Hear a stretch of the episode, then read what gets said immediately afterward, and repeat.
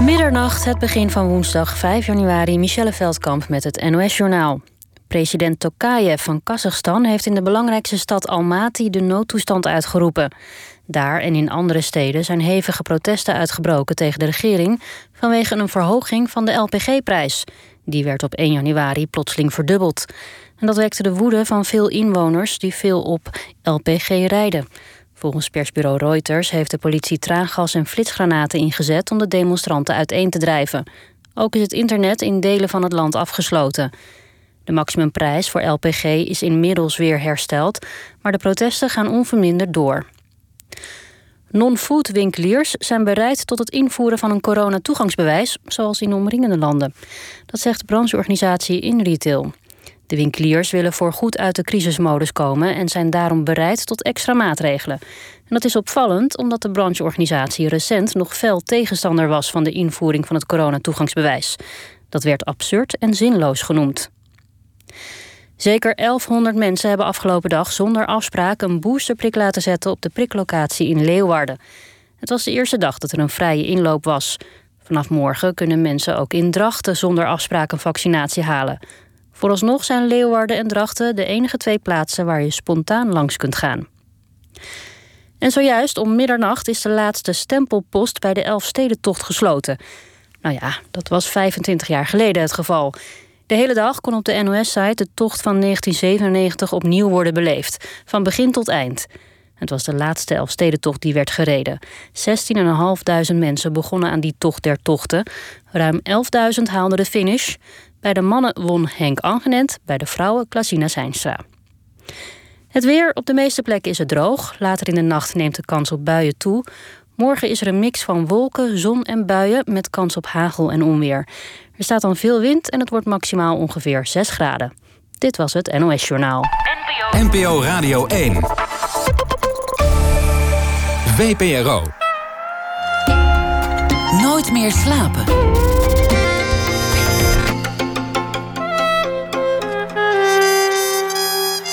Met Pieter van der Wielen. Goedenacht en welkom bij Nooit meer slapen. Een jonge agente zoekt een ruimte om te kolven. Want ze is onlangs moeder geworden op het politiebureau en ze probeert een moordzaak op te lossen. Een mooi contrast tussen zachtheid en het harde leven. De moordzaak die lijkt verder niemand op dat bureau uh, heel veel te interesseren. De collega's zien er ook niet echt een moord in. En de agenten die bijt zich vast. Good Bad Girl heet de film en die komt maandag op televisie. En de hoofdrolspeler Jade Olieberg die zit tegenover me. Jade Olieberg zou u al kunnen kennen van heel veel andere projecten. Hoe overleef ik mezelf? De verfilming van het boek van Francine Ome. Van Anne Plus, zowel de film als de serie. De toneelbewerking van Laura H., het eh, boek over een Nederlandse Syriëganger. En van de Nederlandse horror-fantasy Netflix-serie Ares. Ik kan nog jaren doorgaan, want uh, ze heeft een flink resume voor een vrouw geboren in 1993. Jade heeft de reputatie zich grondig op haar rollen voor te bereiden, voor zover mogelijk. Liefst zou ze het hele leven van haar personage eerst willen leven voordat ze het gaat naspelen. Spelen is voor haar ook leren. Het is ook een manier om jezelf en anderen te begrijpen, schijnt ze wel eens gezegd te hebben. En dus komt ze op de gekste plekken als het maar in de functie van die rol staat. Komende tijd uh, zal het ook niet stil worden. Ze zal te zien zijn in de jeugdserie Aap en de Vlaamse reeks Geldwolven. En komend uur zit ze hier tegenover mij verkleed als zichzelf. Jade Olieberg, welkom. Leuk dat je er bent. Dank je. Hoe gaat het? Ja, goed. Uh, ik vind het vet dat ik hier ben. En uh, bedankt voor deze mooie inleiding. Ik ben blij dat je wilde komen. Ja. En hoe, hoe is je jaarwisseling geweest? Um, nou, eigenlijk uh, stiller dan ooit. Ik had. Ik dacht, ja, ik ben, ik ben heel voorzichtig met corona. En ik heb heel even gedacht van ja, als we. Als al mijn vrienden nou gewoon een testje doen, gaan we dan toch niet gewoon met iets meer dan vier mensen bij elkaar komen. Maar toen kregen al mijn vrienden uh, corona, behalve ik dit keer. Dus jij was en, de uh, enige negatieve persoon in je ja, hele vriendenkring? Ja, ja, ja, ja. Dus, um, dus uh, ja, dat was eigenlijk alleen met mijn vriend thuis. Uh, ook, ook romantisch en nieuw, maar uh, stiller dan ooit, ja.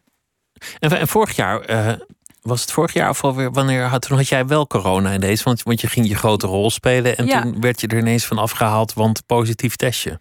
Positief testje, ja. En dat had ik eigenlijk nog niet eens meteen door. Ik had eigenlijk het gevoel dat ik in de voorbereiding op uh, Laura H. Dat ik, dat ik gewoon heel zenuwachtig was. Omdat er, ja, het is een beetje een beladen voorstelling. Er kwamen ook heel veel boze reacties vanuit mensen die hoorden dat we er mee bezig waren. En ik dacht van, ik ben, ben gewoon heel zenuwachtig en daarom heb ik paniekaanvallen.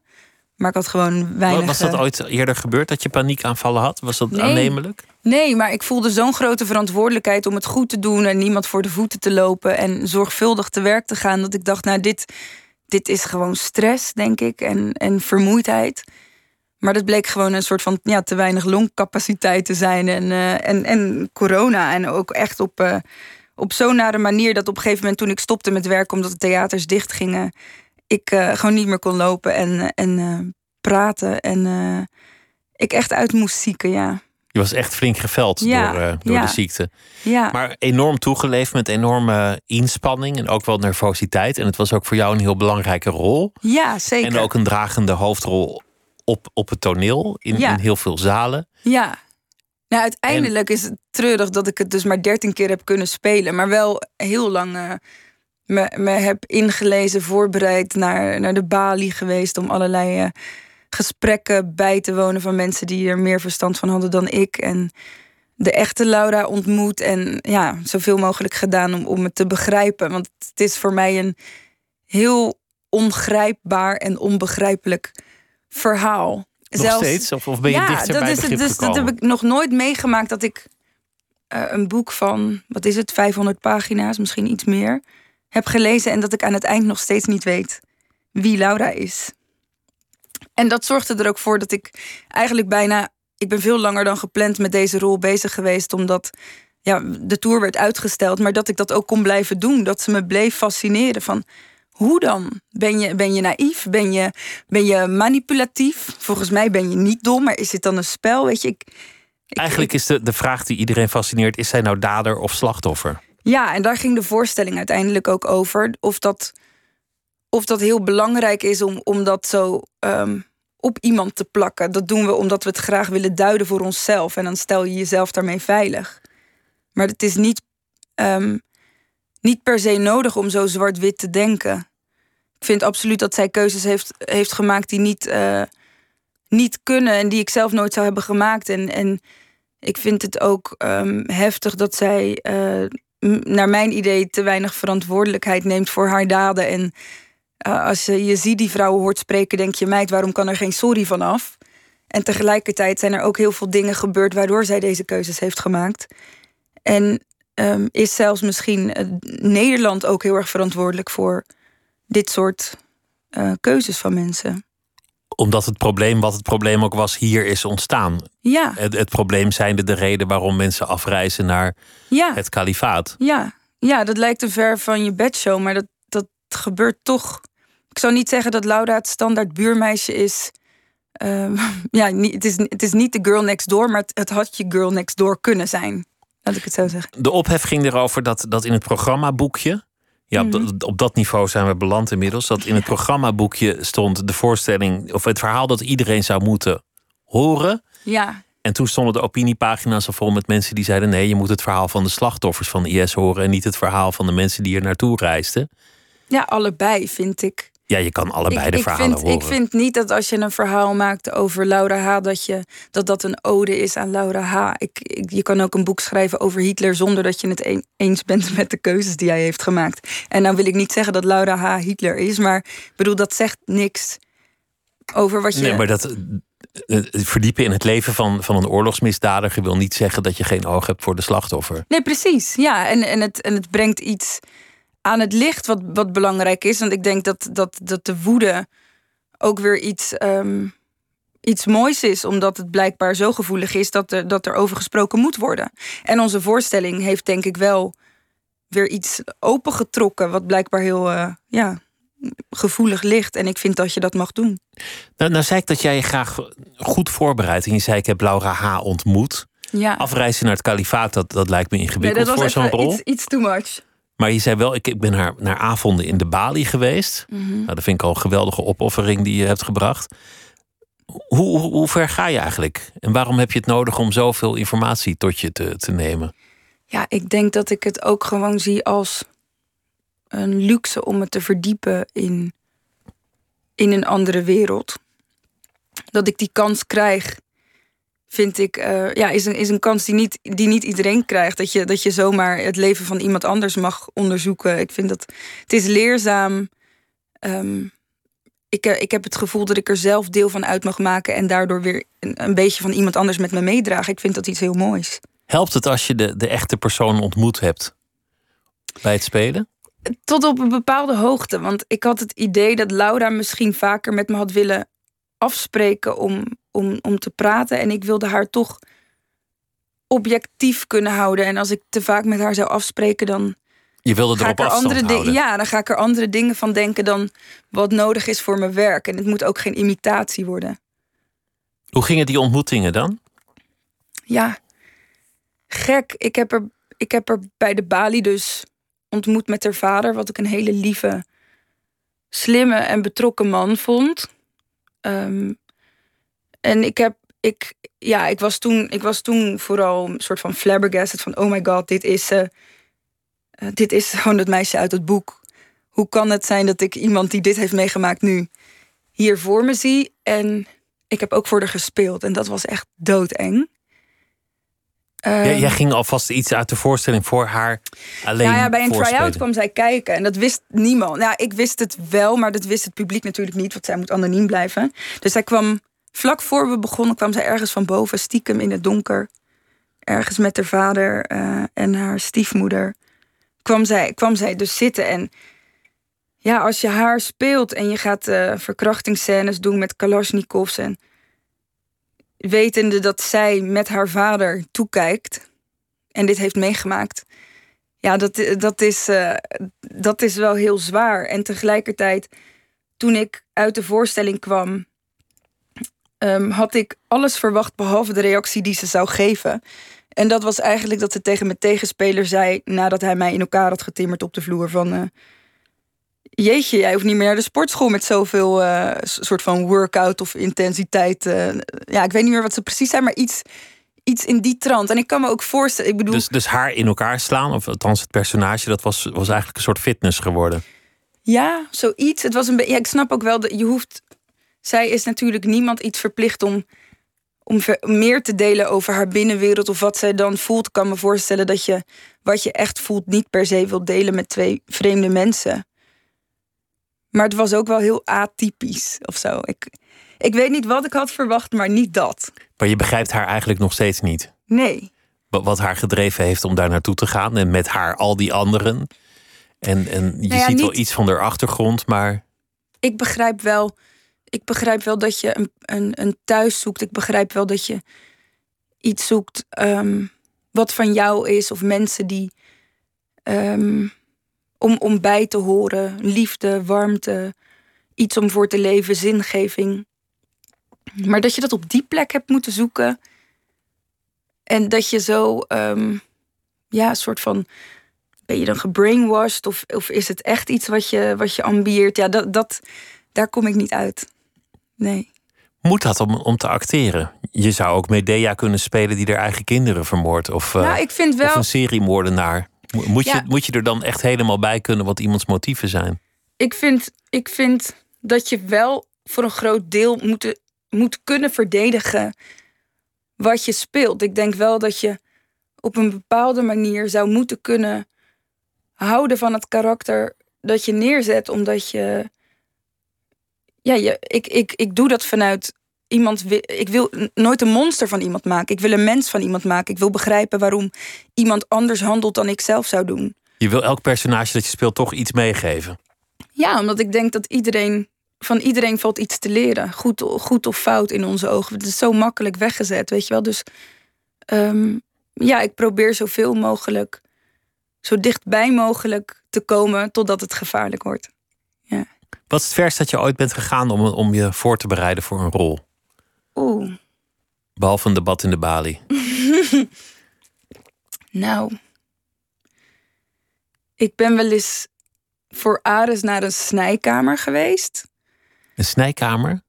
Dat is misschien... waar, waar ze in lijken snijden, bedoel ja, je? Ja, ja, waar ik dan. Maar dat is dan. Dat is misschien niet Nou, dat Eh, vind ik, dat ja, vind het ik is wel niet echt geestelijk. Het is niet zo, zeg maar, van ik heb me maanden opgesloten in mijn huis en ik heb alleen maar wodka gedronken. En eh, nu weet ik ook wat een depressie is, zeg maar.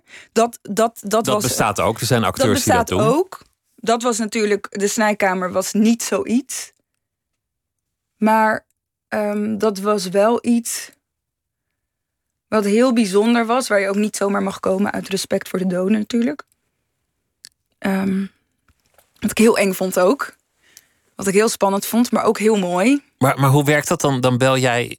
Wie bel je dan allereerst? Nou, ik had, in deze had ik mazzel dat mijn moeder heel veel samenwerkt met het Erasmus MC. Ik kom uit Rotterdam. En, ehm, nou ja, jouw moeder heeft- werkt in de zorg. Eh, nee, niet in de zorg. Ze werkt voor de overheid, maar, ze, maar wel veel met het Erasmus MC Oké. samen. En ehm, ja, zij, zij woont ook lezingen bij in het ziekenhuis en zo. En zij heeft goede contacten daar. Dus ehm, ja, via via is me dat gelukt om met een studenten mee te gaan, colleges te volgen. En er was een studente die als bijbaan had dat ze lijken prepareerde. Dus balsemen en zo. En die heeft mij daar een rondkijkje gegeven tussen 30 eh, doden onder, onder eh, blauw zeil.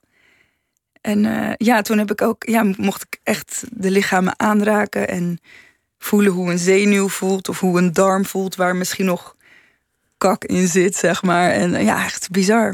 Mensen hebben gewoon nog nagellak op en meeeters. Je ziet dat mensen zich niet helemaal goed hebben geschoren die dag. Je ziet dat, ja, dat mensen niet wisten dat ze dood zouden gaan die dag. Dat is, Dat weet je maar zelden, hè, dat het je laatste dag is. ja, En ineens lig je daar dan. ja, op een snijkamer. Op een, is dat dan een zaal? Hebben ze trouwens allemaal een, een, kartonnen nummertje aan hun teen? Of is dat iets wat ik erbij Ja, ze bedacht? hebben, het, het is eigenlijk een beetje zoals in een mortuarium. Nou ja, nu doe ik alsof ik heel veel weet van een mortuarium. Dat is niet waar. Ik kan me voorstellen dat het er zo uitziet dat je allemaal van die stalen bedden hebt. Waar, ehm, waar, ja, waar dus allemaal ehm, blote lijven op liggen met, eh, met nummertjes als een soort ja, ziekenhuisachtige bedden met nummertjes erop. En ehm, geen namen, om, omdat ze discreet willen zijn dus. En ehm, ja, en messen. En, en sommige mensen hebben eh, geen hoofd meer. Sommige mensen hebben geen armen meer. Sommige mensen zijn nog helemaal intact. Sommige mensen hebben een open buik. Ja, het is. eh, Om, omdat daar gesneden wordt ja. Ja. ter lering. Ja, er komen ook echt mensen vanuit het buitenland ehm, oefenen om op, ja, voor operaties ook. In Nederland hier. Omdat wij blijkbaar ja, veel mensen hebben die zich eh, aan de wetenschap willen geven. En wa- wat leert dat jou voor, voor zo'n rol? Hoe, hoe wordt jouw rol anders door- doordat je aan iemands darmen hebt gezeten postuum? ja. Nou ja, ehm, wat mij inspireerde was eigenlijk meer ehm, de toewijding van de studenten. Dus hoe zo'n student daar rondloopt en hoe zo'n student zo'n lijf bekijkt. Hoe, natuurlijk ook hoe het voelt om zo'n lijf aan te raken zonder dat je flauw valt. Maar, maar voornamelijk de enorme passie en het harde werken. Anders dan bij Grey's Anatomy bijvoorbeeld, maar gewoon in het echte leven van mensen die zo oud zijn als ik, maar levens willen redden. Dat, eh, Die daar Dat zijn om te me. leren, omdat, Ja. ze, omdat ze later goed willen worden in dat vak. ja, En, en die serie ging over. Het is lang geleden dat ik hem zag, maar het is een serie over een studentenvereniging die eh, eigenlijk op een soort horror-fantasy-achtige manier in contact komt met de, de zwarte bladzijde uit de vaderlandse Ja. geschiedenis. ja, En, inderdaad. die, en eigenlijk is het bijna alsof de geschiedenis wraak komt nemen. Ja, inderdaad. En ehm, ik blijk uiteindelijk, eerst blijk ik uitschot, lijk ik uitschot. En daarna blijk ik uitverkorene te zijn, omdat ik zowel VOC als slaaf in me heb. En ehm, Dus, dus de twee kanten kwamen bij elkaar in, in mij. Ja, dat is eigenlijk. ehm, dat, dat is in het kort een beetje wat, wat Ares was, ja. Dus best wel zwaar en veel, maar wel. eh, ondanks de horror toch wel heel, een heel geëngageerd, eh, ja, ge- geëngageerde serie wel. En Ja. ook heel erg, heel erg spannend. Ja, wel eng.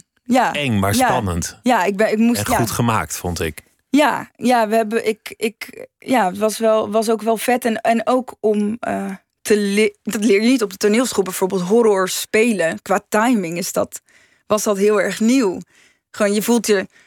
Ja, je, bent, je, je moet niet bang zijn om dingen heilig te maken of zo. Je, heilig is zo'n soort lelijk woord op de, toneelschool, op de toneelschool. Maar bij horror moet je gewoon echt letten op...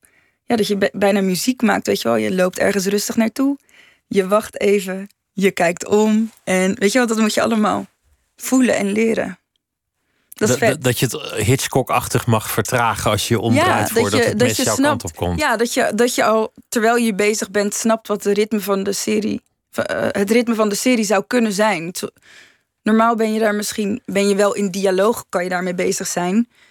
Maar ben je daar als acteur misschien minder mee bezig, omdat uiteindelijk een editor met de regisseur dat goed muzikaal in elkaar knipt. Maar bij horror moet je daar echt zelf al veel meer mee aan de slag. Met, dat- met, dat, met dat ritme, dat er een beat in zit, als het ware. Of Ja. een vertraging of een Ja. versnelling. Dat, Dus dat dat is heel technisch. Ja. Wa- Wat maakte eigenlijk dat, dat je bent gaan acteren?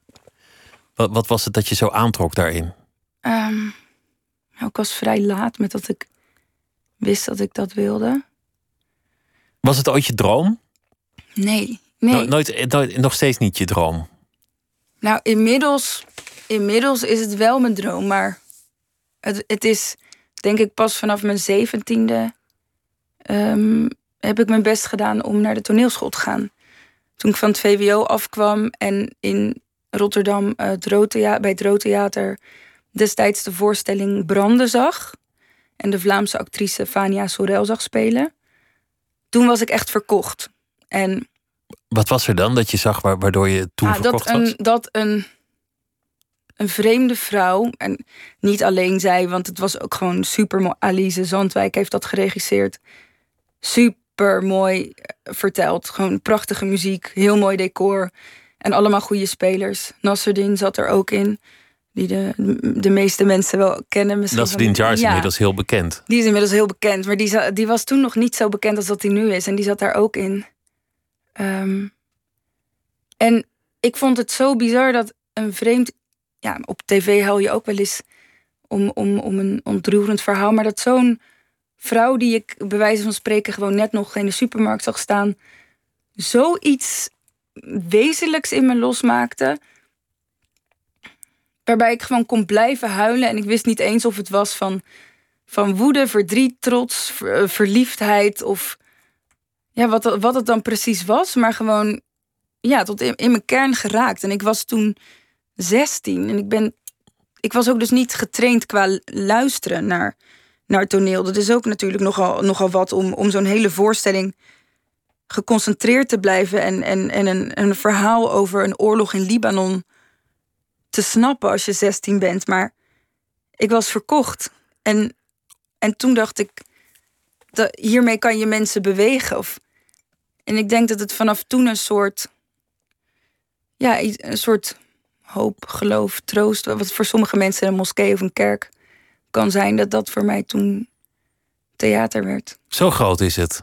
Ja, Een plek waar je hoop en, en troost en, en geloof in de wereld en ja omdat het perspectief Omdat dat vindt. echt een, een plek was wat, me, wat, waar, wat iets bij mij in beweging kon zetten. Dat ik erover ging nadenken en dat het me niet losliet. En dat, dat, dat, ja, dat gebeurt gewoon op zo'n niveau niet, niet heel vaak. En toen je voor het eerst hardop zei dat je misschien wel naar de toneelschool ging, had je, had je toen van je ouders meteen twee weken huisarrest? Of, eh, Nee, tegen, Ging- ging ze op een andere manier- oh, Ik, eh, ik was juist heel streng voor mezelf. En ehm, ik dacht, eh, in, in de vijfde van het VWO, dus ik moest toen nog geen jaar, dacht ik al van, nou, ik ga me vast oriënteren. En ik hield altijd heel veel van taal, dus ik dacht, eh, ik wil ehm, misschien schrijven, dus ik ga kijken wat ik vind van de studie Nederlands en filosofie. Maar toen vond ik het, vond ik het zo kut eigenlijk dat ik dan alleen maar, dat er alleen een soort beroep werd gedaan op je eh, ja, analytisch denken, zeg maar. Wat ik ook interessant vind, maar dan niet dat je niet als maker wordt aangesproken. Dat vond ik eigenlijk heel mm, jammer. En toen zei mijn moeder van. Maar waarom, waarom, waarom ben je hier dan? Moet je dan niet gewoon gaan doen waar je hart echt ligt? Waarom zou je je tegen, tegenhouden door angsten en eh, op safe spelen? dus jouw moeder heeft, heeft je eigenlijk aangemoedigd om, om Ja. die dappere keuze te maken. Ja. Ja, wat zij eigenlijk altijd in mijn hele leven wel. Ik ben best een bang iemand, maar ik denk dat ik, nu kan ik het ook zelf, maar dat zij mij altijd heeft geleerd om, om, om dat niet leidend te laten zijn. Dus het is niet erg als je bang bent, maar ehm, ik handel er niet naar. Laat het je niet weerhouden om, om datgene te doen wat je het liefste wil. Ja, en, en ook juist te kijken naar, als ik ergens bang voor ben, dan, dan, dan is dat ook niet zomaar. Dan, dan ligt daar iets. Want waarom ben ik er anders bang voor? Dus dan. Dan kan het je schelen, bedoel je? Ja. Als ja. je bang bent het podium op te gaan, dan vind je het kennelijk belangrijk. Ja, blijkbaar. Dan, ja. dan, is dat iets, dan zit daar iets wat me kan raken. Dus dan, dan moet ik het aan, aangaan. Ja. En het niet laten zitten omdat het mis kan gaan. Nee. Het, jou, jouw vader die, die is muzikant. Ja. Dus je, je kende wel het, het, het artistieke leven met alle onzekere kanten ervan. Ja, ja, ja, ja zeker. Ja. ja, als kind heel vaak meegeweest. Want hij speelt basgitaar in, in heel Ja. veel eh, formaties. Ja, ja, Bij, ja. bij Time Bandit zit hij onder ja, meer. ja, oh ja, grappig. Ja, Ja. ja. Ja, klopt. Dat, is, dat is wel echt een, een, een grote, Ja, grote bekende naam. Ja, ja, ja, zeker. Dus ik, ben, ik, heb, ehm, ik, eh, ik heb al vanaf eh, in mijn moeders buik, zeg maar, een soort, eh, is de bas wel de soundtrack van mijn leven, zeg maar. Ja, dat, dat is wel het meest vertrouwde geluid. Zowel contrabas als normale bas speelt hij. En ehm, ja, ik ben wel met heel veel, maar ook van mijn moeders kant, met heel veel muziek opgegroeid, ja. Ja, maar ik, ik denk dat ik ook juist doordat ik zag ehm, dat mijn vader niet altijd ehm, bepaalde zekerheden had. Want ja, het, eh, het, het, het Nederlandse klimaat is er niet altijd helemaal naar om zeg maar kunstenaars en artiesten zo enorm te ondersteunen. Dat ik, dat ik dacht van ja, ik moet zekerheid hebben. Ik ga een universitaire studie. Dus ik was eigenlijk een beetje de tuttige in mijn gezin. Die dacht van ik ga dacht, burgerlijke ik keuzes veilige maken. keuzes. Ja, want ik wil niet afhankelijk zijn van andere mensen of stress hebben van ja, misschien komt mijn geld nu niet. eh, weet ik veel, gewoon dat soort dingen. Ik wilde geld niet belangrijk maken. En ik, ik heb altijd al zoiets gehad met geld. Ik, ehm, en ik weet niet waarom, want dat heb ik helemaal niet van huis uit meegekregen. Maar toen ik klein was en voor het eerst zakgeld kreeg, moest ik huilen. Omdat ik het heel heftig vond dat ik dan moest meedraaien in de economie. En die verantwoordelijkheid kon ik niet aan, dacht ik. Ja, heel dramatisch, maar Dus, dus bij het krijgen van geld moest ik huilen. Moest dat, was, huilen? dat ging maar, dat, ik was echt klein, hè? Dat ging echt om Toen dacht 2 je, nu euro, moet ik- 2 moet ik gulden 50 meedoen. per week of zo. alsof je bezoedeld wordt door het grote systeem. Op Ja. het moment dat je ook een paar van die papiertjes... Ja, dus met die 2 gulden 50 per week geeft mijn moeder me verantwoordelijkheden die ik eh, niet aandurf. Ja, dan heb je weer die angst. ja, ja. En uiteindelijk ehm, zei mijn moeder, ja, kom op. eh. eerst, eerst heeft ze er volgens mij naar geluisterd. En op een gegeven moment zei ze, ja, kom op, grote meid. eh, normaal doen, eh, hier heb je geld. En toen heb ik er een spinnenboek van gekocht. Met, met alle soorten spinnen, met Ja, Latijnse voor- namen en, ja, eh, en tekeningen. 25, eh, 25 gulden kostte. Dat weet ik echt nog dat ik dat had gespaard. Dat zou bij andere mensen angst oproepen.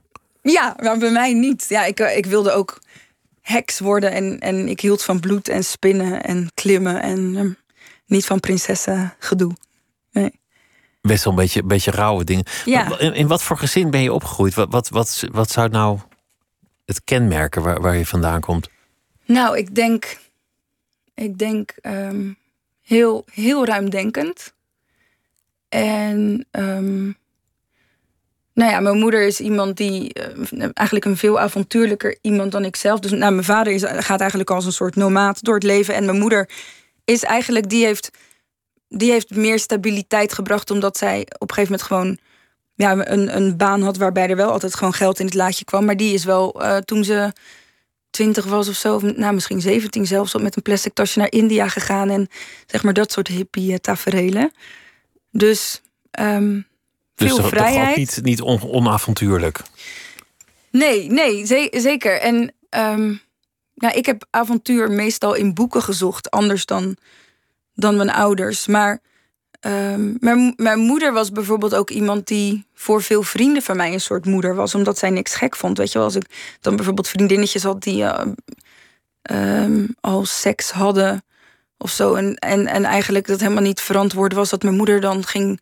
kwamen ze dan bij mijn moeder van: Oh, wat moet ik nou? En dat mijn moeder dan in ieder geval zorgde dat ze niet zwanger zouden worden. Of als er een jongetje was bij mij in de klas En eh, die eh, bleek homo te zijn, dat, die, dat, dat mijn moeder dan een soort zijn moeder werd, omdat die thuis eh, niet geaccepteerd werd, weet je wel. Of mijn moeder ging ook altijd bij de kleuters voorlezen voor andere kinderen, waarbij de ouders geen Nederlands konden of geen tijd konden maken. Of bloemetjes kopen voor op, op het bureau. Als, als, ja, om, om, om, als, als de ouders daar geen geld voor hadden om het bureautje wat op te vrolijken. Dus ja, ik denk dat. dat Wel een, een ruimdenkende, maar ook ruimhartige vrouw. Zo, zo Ja. klinkt ze. Maar en en ehm, ik denk dat ik minder zo ben, maar dat ik dat ook niet erg vind. Want ik vind dit wel een hele mooie kant van mijn moeder. Dat zij eh, altijd oog heeft gehad voor de underdog. En ik denk dat daar mijn, ehm, mijn hang ook vandaan komt naar andere mensen begrijpen. Maar dat ik wel eh, een duidelijke grens heb voor mezelf van... Ik, ik zeg maar op nummer één. Dat heb ik dan meer van mijn vader, denk ik. En wat bedoel je daar precies mee? Ik zet mezelf op nummer één. Nou ja, dat. ehm, wat bedoel ik daar precies mee? Ja, dat. Dat, dat. Nou, ik wil niet zeggen dat mijn moeder dat soort dingen doet ten koste van zichzelf. Maar ik, ik wil eigenlijk zeggen dat ik een wat egoïstischer mens ben. Dus. Eh, ik weet niet of dat per se slecht is, maar dat ik. Ja, ik ben ook enig kind, zeg maar. Ik kan wel heel goed. Maar dat, dat zeggen ze in een vliegtuig toch ook altijd? Van Eerst als het, jezelf, ja. Als het crasht, nooit meegemaakt, maar goed, theoretisch. Eerst jezelf en dan die ander. Maar Maar, ik zou van mijn moeder dus zo kunnen denken dat zij eerst mij zou redden. ik denk dat dat sowieso Maar een ik zou, goede wijsheid ik zou dus is. wel eerst ook mijn moeder redden. Want mijn, mijn moeder is dus echt alles. En daar moet ik ook een beetje vanaf dat ik zo'n soort mama's kindje word. Maar ehm, ik, eh, nee, ik ben wat egoïstischer. En ik denk dat dat ja, ook in een wereld als waarin ik leef, dus in deze film- en toneelwereld, dat het, dat het eh, me wel helpt om ehm, ja, voor mezelf te zorgen en voor mezelf op te komen. Om overeind te blijven. Je, Ja. je zei ook iets moois. Ik zoek mijn avontuur meer in boeken. Ja, klopt. Dat, dat, vond, ik- dat vond ik een mooie opmerking, omdat dat veel mensen denken dat dat avontuur, en het werkt voor iedereen anders, betekent dat je, dat je naar een hoge berg in Tibet moet gaan. ja, dat en, je het in Bali gaat vinden of zo. en, en dat je daar dan ineens allerlei dingen vindt. Maar, maar je kan natuurlijk gewoon alles vinden in boeken en bibliotheken. ja, ja. En dat is ook een avontuurlijk leven. Voor mij wel. En ook, ja, dat, kan, dat, dat, dat, dat inspireert. Maar dat kan ook een vlucht zijn als je je eigen leven op dat moment misschien niet fijn vindt. Weet je wel, als je ik kan me nog wel herinneren dat ik dat eerste keer dat ik echt liefdesverdriet had, dat ik eh, heel veel ging lezen, omdat ik dan in een andere wereld zat en niet in mijn eigen wereld. En Dat je dan andere levens leefde waarin het wel goed ging. ja, een soort escapisme op een gezonde manier of zo, ja. Las je dan hele romantische boeken of, of juist hardvochtige horrors? Nee, nooit horror. Ik ben altijd heel erg geweest van ja, gewoon eh, literatuur, romantische boeken ook en, en heel veel poëzie. Heel veel poëzie. Ik had, ik had dus ook eigenlijk wel, eh, dat was eigenlijk wel een beetje mijn jeugddroom van misschien ga ik later dichter worden. Maar wat niet is, kan nog komen. Dat, eh, dat, en anders is de droom genoeg voor mij. Misschien komt dat nog. Wie weet. Het is verwant in zekere zin aan het, eh, aan het acteren. Jou- jouw vader is van Surinaamse afkomst. Ja. Speelt dat een rol in, jouw in jouw opvoeding? Heb, heb je daar veel van meegekregen? Ehm, nou. En, ehm, ja, ik heb natuurlijk. Ik ben deels opgevoed ook eh, door een Surinaamse familie. Dus ik had wel.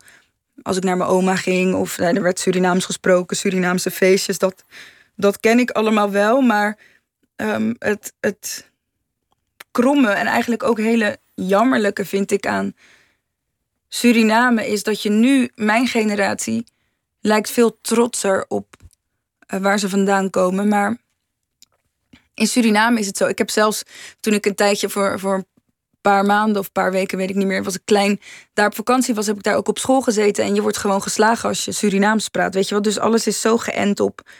Wij, wij doen heel erg eh, westers. Of wij praten Nederlands. En zeker als je er zo uitziet als ik. Ik ben vrij, omdat mijn moeder rood haar heeft waarschijnlijk, vrij licht uitgevallen, dubbel bloed, zo met sproeten. Ehm, als, ik, als ik daar in Suriname Surinaams probeerde te praten, werd er een beetje gedaan van. eh, Hou eens op, doe eens normaal. ja, doe eens normaal. En, en ook alsof, het, alsof ik een soort alsof het denigrerend was. Weet je wel? Alsof ik dan zo de taal van de straat ga praten met mensen die zwarter zijn dan ik, omdat ik, omdat ik ze niet serieus neem of zo. Terwijl voor mij was het van, ik wil erbij horen, want ik, ik ben ook een van jullie als ik daar was. Weet je, ik was super trots. En ja, dat is. Dat is wel een interessante positie, dat je, Ja. dat je dubbel of half bent, of, of hoe je het ook, ook ziet of noemt. Je, je zei dat net over dat personage dat je, dat je speelde. Dat je, het alle, dat je het allebei bent. dat je beide geschiedenissen in je draagt. Ja, en, en, en, en zo voel ik dat ook. En ik merk ook heel vaak dat ik, dat, dat ik me eh, toch onbewust verander van bijna als een chameleon. Van als ik met zwarte mensen ben of als ik met witte mensen ben, dat er, dat er, dat er iets wits of iets zwarts, voor zover je dat zou kunnen zeggen, wordt aangewakkerd of zo. Snap je? Op een feestje met witte mensen ben ik echt een ander iemand dan op een feestje met zwarte mensen. Zonder dat daar een oordeel aan vastzit. Maar dat is. Dat gaat automatisch. En ik heb Wordt een ander reservoir in, aan in jezelf. In, in welke Ja. zin dan? Wat, wat, wat is er anders? Waar, waar merk je dat aan bij jezelf? Het is gewoon een hele andere attitude. Een hele andere manier van met elkaar praten. Gewoon de energie is anders. En ik.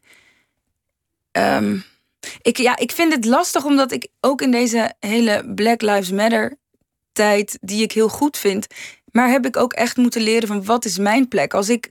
Als ik, eh, ik kreeg bijvoorbeeld in die tijd ineens heel veel interview aanvragen van wat vind jij? Want ik heb alle waarheid in pacht, want ik heb ook zwart bloed in me of zo. Maar tegelijkertijd voel ik dan ook, ja, maar ik ben ook deels wit. Dus als ik nu een soort van woordvoerder ga worden voor, me- voor mensen die ook weer kunnen denken van... meid, wat weet jij, zeg maar. Ja, ik, ik, ik word ook glow in the dark genoemd als ik op straat loop door zwarte mensen. Dus ehm, Dat is een moeilijke positie. Ja, Van, mag voor wie- jij, mag wie- jij spreken? Heb jij daar iets over te zeggen? Ja, dat vind ik dus heel ingewikkeld. Voor wie kan ik... voor jezelf. Ik denk dat iedereen voor zichzelf moet praten. Iedereen moet voor zichzelf praten, Dat, ja. dat zou de oplossing zijn dat niet iedereen namens een groep eh, het woordvoerderschap op zich nou, neemt. precies. La- Dat- Laat dat voor alles eigenlijk zo zijn. dat Laat lijkt dat me altijd überhaupt... het overzichtelijkst. Ja, dat denk ik. Dat is ook wat ik eh, probeer. En, ik, en ik, ik ben wel heel erg blij dat, dat, dat er dingen in werking worden gezet. En tegelijkertijd probeer ik in mijn vak ook weer niet te veel te denken in hij en zij, omdat ik het juist zo mooi vind als, als het daar niet meer om ging. En dat, dat, dat je alles. Dat je alles kan spelen. En, maar het is wel nodig, want ik zelf merk het ook. Met, ik ben met heel veel ehm, diversiteit in Rotterdam, nog meer dan in Amsterdam voor mijn gevoel, opgevoed. Maar als ik een boek las of lees en er staat eh, een vrouw doet de deur open, dan zie ik een witte vrouw. En dat is toch vrij ernstig als ik zelf niet een witte vrouw ben. Dat is Dat- het beeld dat dat oproept. Dat zinnetje zonder verdere aanduiding. Ja, ja dus, dus er moet ook in mij iets veranderen. En de, dus ik, ik, ik ben ook niet sterk genoeg geweest om een soort van dat tegen te gaan. Het is ook de denkbeelden die, die de maatschappij eh, ons opleggen, zitten, zitten ook in mezelf, over mezelf of zo. Dus ehm, ja, ik ben heel blij dat, dat, dat we wakker worden, in ieder geval in de randstad. Ehm, en en eh, dat, dat, ja, dat dat nog mag doorgroeien op een goede manier. Ja. En dat ik ook mijn weg daarin vind. Nou, buiten de Randstad is dat volgens mij ook wel, eh, wel gaande. Voor, voor wie het inschakelt, eh, Jade Olieberg die zit tegenover mij... vanwege een tv-film die maandag te zien is, Good Bad Girl. Dat speelt zich in, in Rotterdam. En jij bent de hoofdrolspeler en een, en een politieagent. En we, we hebben het gehad over je voorbereiding voor rollen... dat je, dat je vrij ver gaat. Je hebt ook bij Scientology meegelopen... om, om een bepaald soort Oh, dat was Ja, doodeng. Ja, ja, ja. brainwash te onderzoeken. eh, in, in een snuitkamer met lijken uh, gebivakkeerd. Mhm. Lezingen in de balie. God weet wat je allemaal niet hebt doorgemaakt om dat, eh, om, om dat zo goed te doen. En, en je zei ook van, eh, het gaat mij echt om het verplaatsen in anderen. Het begrijpen van een ander en ook het begrijpen van mezelf. ja. Dat is eigenlijk de schoonheid. Omdat je, dat je heel erg geïnspireerd raakt op je zestiende... door een voorstelling geregisseerd door Alice Zandwijk van het Rood Theater. Ja. Die jou echt aan het huilen maakte. En je, je was zo onder de indruk dat iets dat teweeg kan brengen. En het leek de moedige keuze, maar je moeder die moedigde het aan. Die, die is vaker de moedige die zei... ga nou doen wat je belangrijk vindt, ook al ben je bang. ja. En je had het ook over angst toen je die rol van Laura Haag ging spelen. Omdat er zo'n verantwoordelijkheid op lag en zo'n druk. Omdat er ook zoveel discussie over was.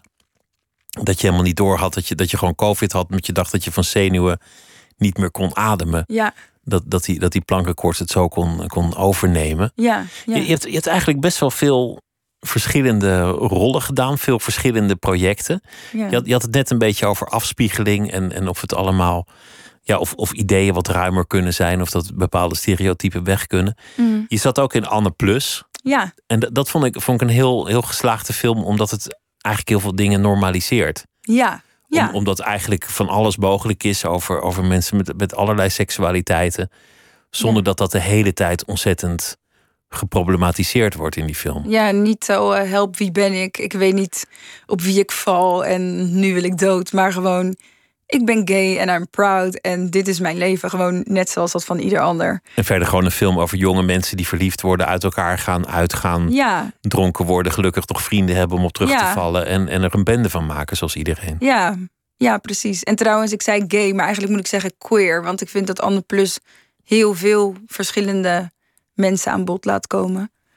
Eh, ja, dat wilde ik even gezegd hebben. Ja, Ja, heel, heel, veel, heel veel seksualiteit. of Ja, het- ja, non, en ook ja, non-binair of eh, ja, transgender. Zo, ja, van, van, van alles. En, dat, en, en daar heb ik zelf ook meer over geleerd. Ik was bijvoorbeeld in, in het begin ehm, heel zenuwachtig om de juiste eh, pronouns en dat soort dingen te, te gebruiken. En die en diens. En ik weet nog dat ik. Ehm Thorn vond ik bijvoorbeeld fantastisch. Dat is. eh, Wat, wat is eh, dat? Een acteur, een non-binaire acteur in Anne Plus. Maar ik dacht ook de hele tijd... maar ik durf niet naast jou te lopen... want ik ben bang dat ik, eh, dat ik het verkeerd zeg. Dus toen ging ik hen de hele tijd vermijden. Omdat ik... eh, ik wilde geen fouten maken. En dat is natuurlijk ook niet de bedoeling. Nee, dan schiet het weer een beetje door. Als het, Ja. Als het, ja. ja, ja, dus ik liep in eerste instantie een beetje op mijn tenen. Maar ik ben daar een stuk relaxter in geworden. En ik ben heel ehm, dankbaar dat ik, eh, ja, dat ik hier deel van uit mocht maken al vanaf het begin. Dat, eh, we hebben echt, zijn in het begin... eh, nou, nog, toen was nog niet eens iedereen van de partij... maar ze hebben echt voor een habbekrats hebben we dit opgezet. En uiteindelijk geschopt tot Netflix. Dus dat is wel heel leuk. We, moeten het ook even hebben over, over je nieuwe ding. Want je, je bent een politieagent. Ben, je dan ook twee weken met de politie meegelopen? Nou, ik heb eh, wel eh training, eh, van die vechttrainingen gehad, weet je wel. Zo van, dat je dan uit zo'n busje komt en met, ja, alsof je hooligans tegemoet gaat, zeg maar. Dat soort trainingen heb ik gehad. En ik heb wel met een kogelvrij vest gelopen, omdat ik het dan tof vond om te voelen. Nou, dat je daar echt anders van gaat lopen. Het is gewoon heel zwaar en het doet iets met je schouders en met je rug. En ehm, ik speel ook een moeder. Nou, ik heb zelf geen kinderen. Maar ik heb me wel laten vertellen dat nou, je borsten gewoon vrij veel, eh, ja, enorm pijn doen. Dus uiteindelijk hebben ze dat er een beetje uitgeknipt. Maar als ik bijvoorbeeld een trap afliep, dacht ik de hele tijd: oké, nu doen mijn tieten dus pijn, nu doen mijn tieten dus pijn. Weet je wel, dat soort dingen. Of als je bijvoorbeeld, heb ik ook wel eens gehoord, als je een foto ziet van je kind, dat er dan melk uit je borsten komt. Dus elke keer als ik mijn telefoon pakte, dat zie je misschien niet, maar heb ik wel gedacht. Misschien stroomt er nu melk uit mijn zo. Dus, dus bij het zien van het kind is er een soort fysiologische Borsten, reactie. sorry, ik ben heel grove Rotterdammer. Maar Nou ja, borst, iedereen weet wat je bedoelt. Ja. Maar bij, bij het zien van, van een foto van het kind begint de melk al te stromen. Ja, dat schijnt bij sommige vrouwen zo te zijn, ja. Ook nog nooit gehoord. prachtig? Ja, vind ik Een soort Pavlov-reactie. Ja, ja. Of bij het geluid van je kind. Dat, sommige vrouwen pakken dat ook om, om als ze moeten kolven bijvoorbeeld. Ehm, het, het, het op te wekken. Als het, ja, om, om, om, de, om te stimuleren. En dat gebeurt dus als je een foto ziet van je kind. Ik vond, ik vond dat mooi gelukt in de film, dat het een soort contrast aanlegt tussen de vrij harde politieomgeving, Ja, die, die ja, ook een beetje ongeïnteresseerd kan zijn. ja, En aan de andere kant een soort zachtheid die de hele tijd benadrukt wordt in die, in die vrouw, omdat ze heel erg bezig is met haar kindje. En ja. Nou ja, het, ehm, het is ook geen... De regisseur heeft expres met de Gumuran... ehm, hele fijne regisseur om mee te werken. Die heeft expres mij een beetje geprobeerd neer te zetten als een soort engel. En ook niet helemaal te definiëren waar zij nou vandaan komt. Ehm, zodat ze eigenlijk voor alles kan staan. Nou ja, eigenlijk een beetje zoals ik mezelf ook soms al voelde. Hadden we het net over.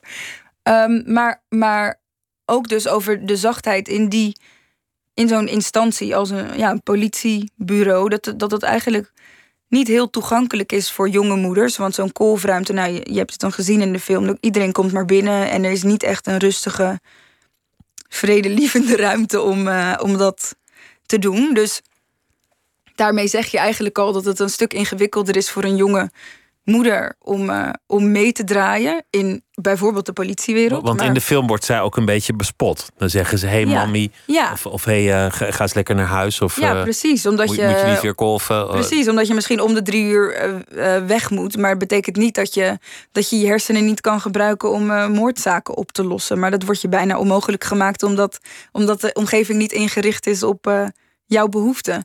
Dus dat, dat, dat hebben we voorzichtig, zonder al te dwingend te zijn, uh, wel, wel laten zien. En, um, en ook dat er toch naar een jonge vrouw minder geluisterd wordt. Als zij, als zij iets in twijfel trekt, dat er eigenlijk ook weinig ruimte voor is. En Um, nou ja, Want zij zegt: hier is, hier is iets aan de hand. Jullie zien iets over het hoofd. Dit, dit is niet zomaar een een overdosis. Ik denk dat hier een, een, een, serieuze zaak is. We moeten niet het hele plot weggeven, maar dit zit vrij aan het begin. En de reactie van de basis is aanvankelijk. Bemoei er nou toch eens even. Nee, precies. Je bent snel een zeikwijf of een zeur. Of uh, je doet moeilijk. En, en, moeilijk doen is, uh, is lastig. En daar, daar houden we niet van. Weet je wel. En zeker niet als het van een vrouw komt. En um, en, en nou deze, deze film is deels gebaseerd op, uh, of geïnspireerd moet ik zeggen, op uh, de Humera-zaak. Ik weet niet of je die kent, maar dat is ook een Rotterdamse zaak van een uh, Turks meisje.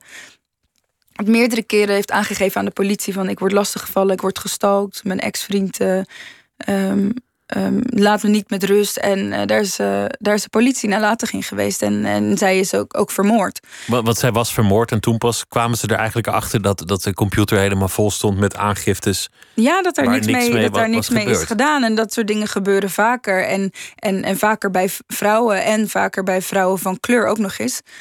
Um, en wat toen, toen het pikante was, was dat er tegelijkertijd heel veel ophef was over WhatsApp-berichten in allerlei groepen van de politie.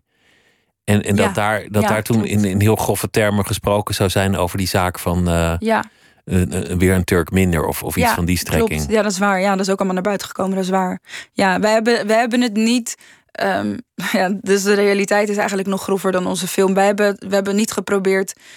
Um, ik denk nou, dat, dat, moet ik, dat, dat is een vraag die ik niet kan beantwoorden, want dat hebben de scenario-schrijvers bedacht. Maar wat ik uh, goed vind aan Good Bad Girl is dat we niet heel erg met een vingertje wijzen van jij doet het goed of jij doet het verkeerd. En uh, wij hebben alle. Alle, alle wijsheid alle, in pacht. Ja, precies. Um, want ook uh, ikzelf als Jade en ikzelf als Alize, de regisseur, hebben ook, hebben ook een tunnelvisie. Dus hoe, hoe enorm ik ook kan denken dat ik het goed doe of opensta voor alles en iedereen, zoals zij dat ook denkt. Um, dan nog kan je helemaal uh, verkeerd zitten door aannames die je per ongeluk. Dat is toch veel, veel interessanter om, om het, Bij het jezelf. slechte in jezelf te, ja. te onderzoeken of te kijken hoe ja. je zelf ten prooi kan vallen aan allerlei vooroordelen. Of, ja, nou, dat is eigenlijk het meest, in, het meest interessante. En daar hebben we ook het meest aan als we dat zouden doen. Want, en, want wijzen naar de ander en, en verwijten maken, dat, dat is vrij makkelijk. Dat is heel en, makkelijk, ja. En niet heel productief. Nee, dus, dus, het, dus de film draait ook om, omdat zij terwijl ze een soort van de engel van de film is, toch ook um, het, niet, het, het niet goed doet, niet goed ziet uh, en, en, en erin trapt. Zoals, uh, ja, en ik zou ook niet voor mezelf uh, kunnen zeggen dat, dat, ik dat, dat ik niet die fouten zou maken. Hoewel ik het wel echt heel erg vind. En nu zou kunnen zeggen van ja, dat zou mij nooit gebeuren. Hoe, hoe vond je die vechttraining trouwens? Om uit zo'n busje te komen en dan door, door een paar ja, mensen in elkaar cool. gerost te worden. Vond je het leuk? Ja, ik vond dat geweldig. Ik, uh, ik, ik denk, ik moet zeggen dat het qua conditie, dit was het eerste project nadat ik lang ziek ben geweest. Uh, ik, na mijn COVID, dat ik COVID had gehad, heb ik, heb ik dit project gedaan. Dus mijn conditie was niet helemaal zoals ik het had eh, willen hebben. Maar dit is wel een soort kinderdroom die uitkomt, aangezien ik ja, vroeger al bij de marine wilde. En uh, ja, ik kom uit Rotterdam, dus de Maas en de Wereldhavendagen zijn uh, heel erg aanwezig geweest in mijn jeugd. Dus, dus dat heb ik heel erg geïdealiseerd. Als, als, kleintje al mensen aan touwen uit helikopters klimmen ja, en, en dacht je, dat lijkt me wel wat. Ja, dat leek me wel wat. Dus alles wat met dat soort stoere dingen te maken heeft, ja, daar maakt mijn hart nog steeds wel een klein sprongetje van. Dus als je, ja, dat is ook weer zo leuk aan dit vak. Dat als je, als je erin duikt, dan, dan is ja, het is zo rijk. Je kan, het is zo dat, ja, ik vind dat te gek dat, dat ik dat mag doen allemaal. En, wanneer dacht je, misschien wil ik toch niet bij de marine? Ehm, dat was toen ik op de basisschool al een jongetje uit Afghanistan in mijn klas kreeg. En dat werd een vriendje van mij en hij vertelde hoe oorlog er echt aan toe ging. En eh, eh, zeg maar dat mijn hele pacifistische gedachten van, nou ja, van, van een negenjarig meisje of zo, zeg maar, daar niet helemaal uh, soort van mee mengde. Zeg maar, dat je dan toch ook echt flink moest moorden. En ja, gewoon een totaal getraumatiseerd kind. En dat heeft toen heel veel indruk op me gemaakt. Dus die gedachten heb ik laten varen. Maar, maar dan klink je wel als, als een persoon die heel bewegelijk, heel onrustig is. Die eigenlijk niet, niet. Want aan de ene kant heb je die interesse voor boeken en poëzie. Ja. Maar tegelijk ook een beetje dat, dat lichamelijke, ja, springerige. Ja, dat wel. Uh... En je, had het ook over, over dat het moeilijk was concentreren op een, op een toneelstuk. En dat je verbaasd was dat het je lukte. Uh, ja, ja, maar ik denk dat dat wel überhaupt een uh, nou, ik moet zeggen dat mijn concentratie niet de beste concentratie van de wereld is. Maar dat ik ook wel denk dat dat voor jonge mensen eerder een uitzondering is als je goed kunt luisteren naar toneel dan, dan, dan dat het de regel is, zeg maar. Of zo. Zeg ik het nou goed? Ik praat heel traag, hè? dus ik was het even kwijt. Maar... Nee, volgens mij zei je, zei het precies goed. Ja, toch? Ja, dus dus het is eerder uitzondering dan regel als het lukt om, om twee uur op een stoel te zitten en naar een theatertekst te luisteren. Ja, en zeker, zeker in een tijd waar, wat ik ook ja, KUT vind, dat ik, dat ik er zo. Um, dat, ik, dat ik daar ook gevoelig voor ben, voor social media en, en, en, en hippe korte series die eigenlijk gewoon niet meer heel veel vragen van ons brein en nadenken, maar gewoon een soort hapklare broeken. Uh, steeds, steeds, meer snelheid wordt er, uh, ja, wordt, er, wordt dus, gevraagd. Dus, ja, wat, wat ook een soort. dan bijna een soort. Ja, ja, of inbreuk is misschien niet het goede woord, maar toch wel iets qua intimiteit of zo kap, kapot maakt. Of iets wat je samen kunt opbouwen. Um, ja, een verhaal maken en, en, en, en dat samen ja, met een publiek doen. Zoals met z'n allen om een kampvuur zitten, bewijzen van en zingen of ja, verhalen vertellen. Juist die vertraging is mooi. Ja. Dat het verhaal zich langzaam kan ontvouwen. Ja, en niet meteen hoeft, hoeft te leveren. Alles wat je vertelt klinkt heel idealistisch over, over wat, je, wat je wil bereiken als actrice. Wat je oh ja, is dat hoopt dat je films teweeg brengen. Ja, het gaat over empathie en invoering en, en beeldvorming. Ik probeer ook wel, het lukt me niet altijd. En uh, nou, dat wil ik misschien ook niet altijd, maar zo, zo um, ja, wel vaak ge geëngageerde stukken uit te kiezen. Maar ik moet ook wel zeggen, het is wel grappig dat ik dan zo geworden ben. Want ik, ik had gisteren nog met mijn vriend een gesprek over wat je, wat je je eigen grootste makken vindt of zo. En ik kon me in ieder geval herinneren dat ik vroeger als puber eigenlijk heel erg verdrietig was om een bepaalde leegte die ik voelde. Omdat ik jaloers was op de mensen in de jaren zeventig die dan de barricades opgingen. Omdat ze voel, een soort vuur voelden van ik moet hiervoor vechten, want dit gaat mij echt aan. En dat ik het gevoel had dat mensen in mijn tijd, of in ieder geval ik, niet zo'n soort vuur hadden of niet iets hadden om kwaad op te zijn, waardoor ik me ehm, leeg voelde of zo. En ik merk dat ik zonder dat ik daar nou echt aan heb gewerkt, dat ik wel iemand ben geworden die zich. Dus, uh, nou, zoals ik als puber misschien had willen zijn, dat ik. Dat ik... Naar barricades genoeg toch inmiddels? Ja, ja precies. Nou, ik wil er gaat niet... geen dag voorbij of er wordt gedemonstreerd. Nee, inderdaad. En dan moet ik zeggen dat ik eigenlijk geen activist wil zijn, maar gewoon met het werk dat ik maak me wil, me wil uiten. Maar het, ik kan wel echt zeggen dat dingen me inmiddels wel aangaan. Of dat ik me snel aangesproken voel. Dat verontwaardiging ook een drijver is. En, en je zei, ik kies stukken uit die daarbij passen. Maar, maar heb je het voor het kiezen? Want dat lijkt me, dat lijkt me nou net het ingewikkeldste voor een, voor een actrice. Ja. Dat, dat je wordt gevraagd voor een serie. En dat is dan al over twee jaar. En dan moet je ook een jaar vastleggen voor een toneeltour. Oh, dat is verschrikkelijk. En dan denk je, als ik nu hier ja op zeg, dan, dan, dan belt volgende week Steven Spielberg. Maar dan moet ik al met het Oostpol mee. Ja, dan moet je contractbreuk plegen. En, en, en dan ben je niet loyaal. En, en je weet niet wat er om de hoek is. Nee, precies. Of je, zegt, uh, of je zegt: nee, jongens, ik zeg even geen nee hier tegen. Want misschien komt er nog iets anders en dan komt er niks en dan heb je geen eten. Ja, het is, het is heel lastig, ja. Ik, ik, ik ben nu heel dankbaar. Um, dat ik vaak dat soort luxe problemen heb op dit moment in mijn leven. Maar je weet ook niet voor, voor hoe lang dat is. Misschien is dat volgend jaar anders en wil niemand me meer, want zijn ze mijn gezicht beu. I don't know. Ehm, ja, en, en, ja, ik wil heel veel doen en dat kan, dat kan heel vaak ook niet. Mijn tijd is beperkt. Ik heb, ben ook vaak moe omdat ik toch te veel doe en dan merk van ja, shit, als je gewoon één ding kiest dan wordt dat altijd beter dan dat je twee dingen voor de helft uh, soort van. Ja, je, je, hebt, je hebt maar één lijf. Dus als je dingen half gaat doen, wordt het, nooit, uh, wordt het er nooit beter van. En ik, ik wil nooit dingen half doen. Maar ik ben ook enthousiast. Dus ja, ik, ik snij mezelf ook wel eens in de vingers daarmee. Want, want zeker met zo'n grote voorbereiding, daar is natuurlijk helemaal niet zoveel tijd voor ingecalculeerd. Nee, nee en zeker niet in Nederland. Ik, ik, wat dat betreft, het is niet zo dat ik um, een ambitie in het buitenland ambieer per se, omdat ik vind dat er hier in Nederland voor mij nog heel veel te halen is. Ik vind het wel interessant om te zien hoe ze het um, ja, bij, de, bij de buren doen. Dat is denk ik altijd leerzaam. Maar want je werkt veel in België. Ja, ik werk veel in België, ja. En aankomend jaar eigenlijk weer. Dus dat, dat, vind, dat vind ik heel, heel erg leuk. Maar wat wou ik nou uh, zeggen? Ja, dat over de voorbereidingstijd is dat het wel gewoon zo heerlijk is als, je, als er een budget is waar, waarbij ik gewoon kan zeggen van nou, ik ga gewoon even een, heel jaar uh, voor deze rol uh, gitaar leren spelen. En ik zou het tof vinden om twee maanden met mijn tegenspeler in één huis te zitten.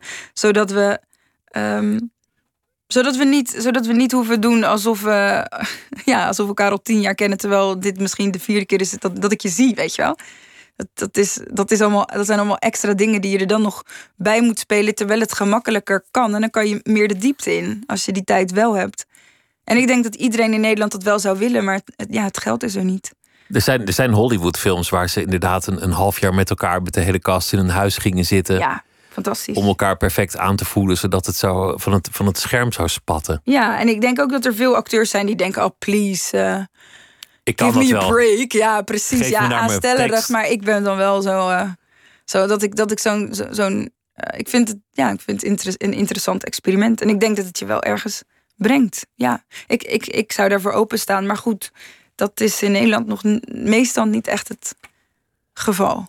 Dat dat Zou je het ook zonder al die voorbereiding kunnen? Is het misschien ook niet gewoon een vorm van onzekerheid dat je, dat je denkt dat je dat nodig hebt, terwijl je het eigenlijk helemaal niet nodig hebt? Dat je, um, ja, ik denk dat, wil maken? Ik denk dat er zeker wel een vorm van uh, onzekerheid heeft gezeten in hoe ik vroeger dingen voorbereidde. Dat ik alles wilde opschrijven. Er was op de toneelschool in ieder geval honderdduizend boekjes met wat de leraar heeft gezegd. En dit ga ik uitproberen en dit moet ik onthouden. En ja, eh, dat je ook denkt van, nou, misschien als je ontspant, uh, hebben we er meer aan, eh, meid. Weet je wel, dat, dat, dat zeker. Dat klinkt ook weer lekker Rotterdams. ja, ja dat, dat krijg je er niet uit ook. Maar uh, dat, ik, dat ik met dit soort voorbereiding, dat vind ik oprecht leuk. Het voelt alsof je ook meerdere levens mag leiden. Het leven is al zo kort, dus waarom zou je er niet, zou je er niet voor gaan, toch? Dat is, dat is vrij letterlijk wat een acteur doet: meerdere levens leiden. Ja. Of in ieder geval verbeelden dat je meerdere levens hebt geleid. Ja. Zoals je, ook, zoals je doet ook als je, naar, eh, ja, als je boeken leest of een film kijkt. Of dat je daarin verdwijnt, ja. Maandag komt deze op tv en je gaat volgend jaar uh, Geldwolven doen, Vlaamse reeks. Ja, klopt. Of dan, volgend jaar komt hij uit. Ik, ben, ik draai deze maand mijn laatste draaidagen. En uh, daarna ga ik uh, met een nieuw Vlaamse, Vlaams project, een nieuwe serie, De Club, ga ik aan de slag. En daar heb ik ook een van de hoofdrollen in gekregen. Dus dat zijn. ja, dan ben ik weer 45 draaidagen zoet mee. En en ik hoop dat het ooit weer beter wordt in het theaterlandschap. Want ik zou het ook. Ah, ik ga trouwens wel iets tofs doen op het toneel. Maar dat is een kleine tour met Pierre Bokma en Ramsi Nasser. Ga ik, ja, niet tenminste. Zo. Ja, gaan we drie monologen doen. En dan ga ik uh, een, uh, een, monoloog. Uh, en, en, met klassieke muziek eigenlijk ook om klassieke muziek wat ja, gangbaarder of toegankelijker te maken voor ook jonge mensen. En, en het te verbinden aan het verhaal wat erbij. Dus bijvoorbeeld, ik um, krijg een monoloog geschreven door Elfie Tromp. En um, dat gaat over uh, vrouwelijke lust. En het vrouwelijk orgasme. En nou ja, een feministische monoloog, maar ook gekoppeld aan, aan uh, vrouwen in de tijd van die muziek. Dus dat is wel heel vet. Dus het, ik wordt heb nog, een, eh, ja, de druk jaar denk ik weer. het wordt een leuk jaar. Het was Ja. genoeg om je te ontvangen hier. En ik wens je heel veel plezier met alles. Dank Jade je. Olieberg, dank je wel.